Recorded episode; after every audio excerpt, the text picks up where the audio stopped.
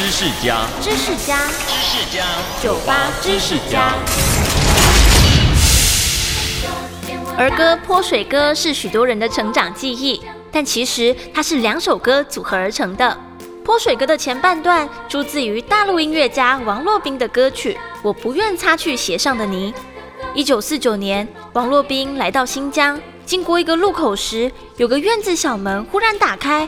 一个维吾尔族的女孩提着一桶水泼上马路，或者泥土的脏水正好溅在王洛宾皮鞋上。可能是语言不通，也可能一时吓到。